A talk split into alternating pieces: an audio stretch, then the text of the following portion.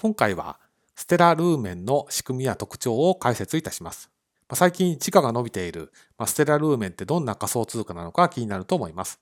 ですので今回の動画では初心者的に知っておいた方がいいことだけフォーカスをして解説をいたします。なお、通貨くんでは毎日 Twitter や YouTube、Instagram で初心者向け仮想通貨超入門を発信しています。もし分かりやすいと思ったら、ぜひチャンネル登録やフォローをしていただけると幸いです。まずはステラルーメンとは何なのかについて話をスタートしていきます。まずこのステラルーメンのうちステラっていう部分についてはステラネットワークといったものの略称となっています。じゃあ後半部分のルーメンって何なのかというと、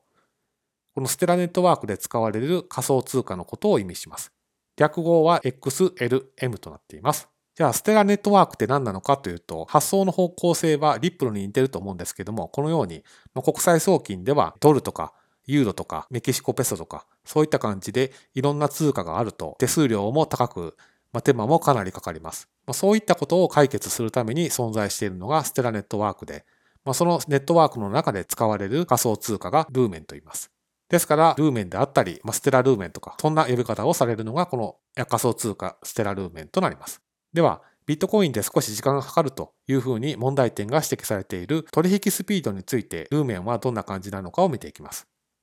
まずビットコインは約10分というふうに言われていて、一方のステラルーメンは約3秒から5秒というふうに公式のウェブサイトでは言われていて、非常に取引スピードが速い特徴があります。取り扱っている日本の主な取引所と手数料どんな感じなのかをこちらでまとめています。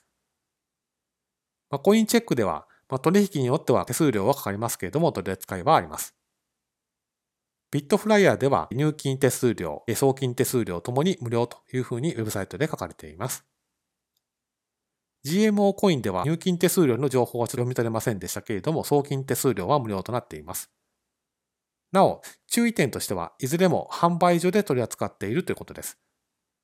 え先ほど動画で少し触れましたけれども、取引所と販売所は取引相手が違いますので、手数料も変わってくるといった特徴がありますから、取引所なのか販売所なのかといったところは取引をする前に確認をするようにしてください。こちらは過去1年間の相場の動きです。このように2020年度の11月21日あたりからぐぐぐっと時価が伸び始め、1月の後半に入ると時価が大きく伸びていっていることがよくわかります。で、これをこの1週間で見るとこのようになっていて、時価はだいたい50円台前半を動いているという状況です。リップルと目指している方向性が似ているので、国際的な取引が活発化したり、大手企業でステラルーメンを採用するといったようなニュースが出ると、今後も伸びる可能性はあるのではないかなというふうに思います。